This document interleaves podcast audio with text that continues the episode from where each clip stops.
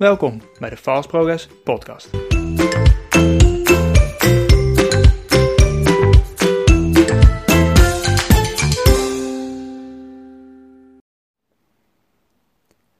Hey, wat leuk dat je weer luistert naar een nieuwe aflevering van de Fast Progress Podcast. Ik ben een tijdje niet online geweest, of in ieder geval, ik heb een tijdje geen podcast opgenomen. En dat komt um, omdat ik uh, ja, net terug ben van vakantie.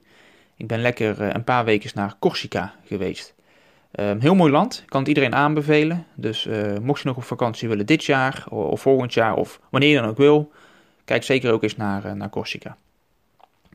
Deze aflevering gaat um, over feedback. Ik heb natuurlijk eerder in podcast 2 een podcast opgenomen over feedback, vragen en, en krijgen. Um, in deze aflevering stap ik eigenlijk terug naar die aflevering um, en wil ik graag iets dieper ingaan op het feedback vragen en het proces daar naartoe.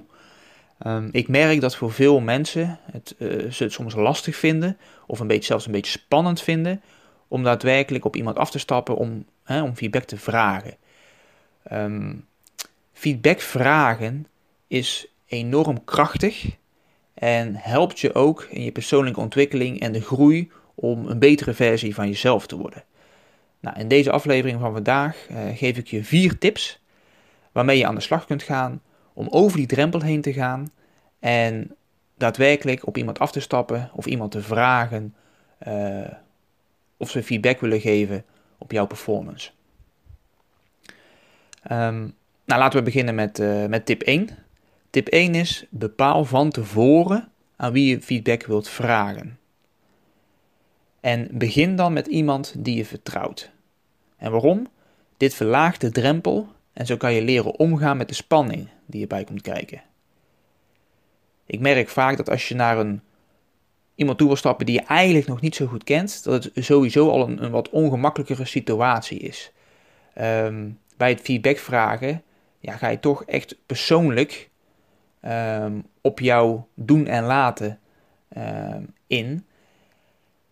En het helpt gewoon enorm als je dit nog niet vaak gedaan hebt, om dan gewoon te starten met iemand die je vertrouwt. Dan is in ieder geval de, de, de setting al veel comfortabeler. Ben je waarschijnlijk ook vrijer en durf je waarschijnlijk ook al meer. Dus start met iemand die je vertrouwt.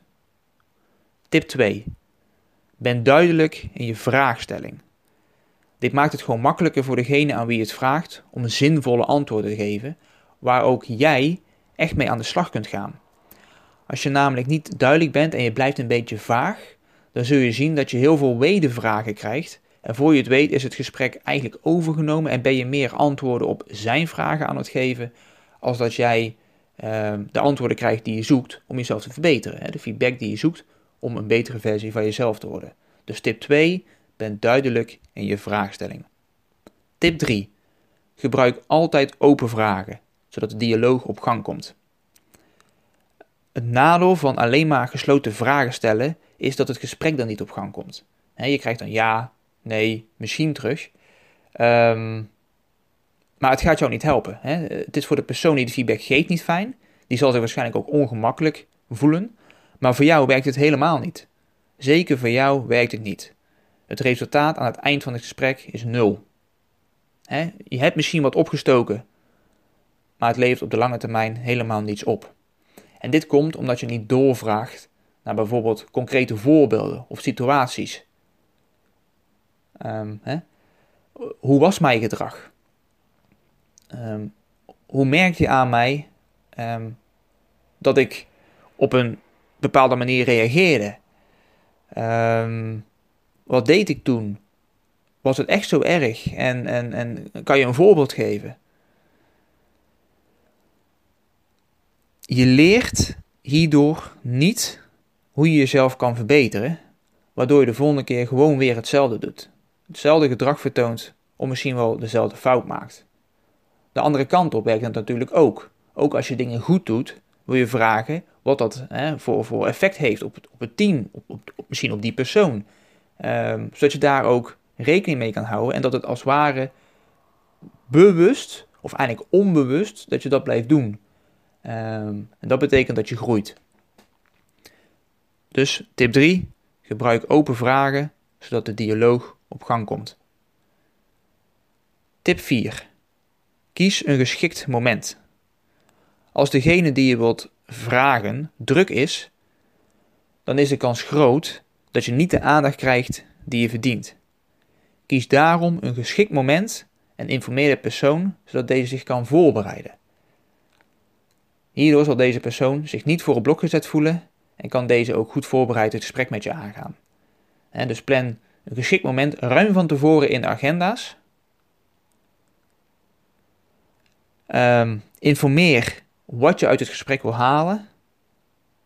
En geef die ander dus voldoende voorbereidingstijd. Het geeft jou ook voldoende tijd om de vragen die je wil gaan stellen, ehm, om die ook goed voor te bereiden. en dat alles om het gesprek gewoon goed Ehm, op gang te helpen, maar ook te laten. Dus dat het gesprek op gang blijft. Um, dus tip 4, kies een geschikt moment. Uiteindelijk is het gewoon een kwestie van doen en een confrontatie met jezelf aangaan. Wil je daar nu hulp bij hebben? Of heb je nog vragen? Neem dan gerust contact met me op. Um, ik geef ook één op één advies.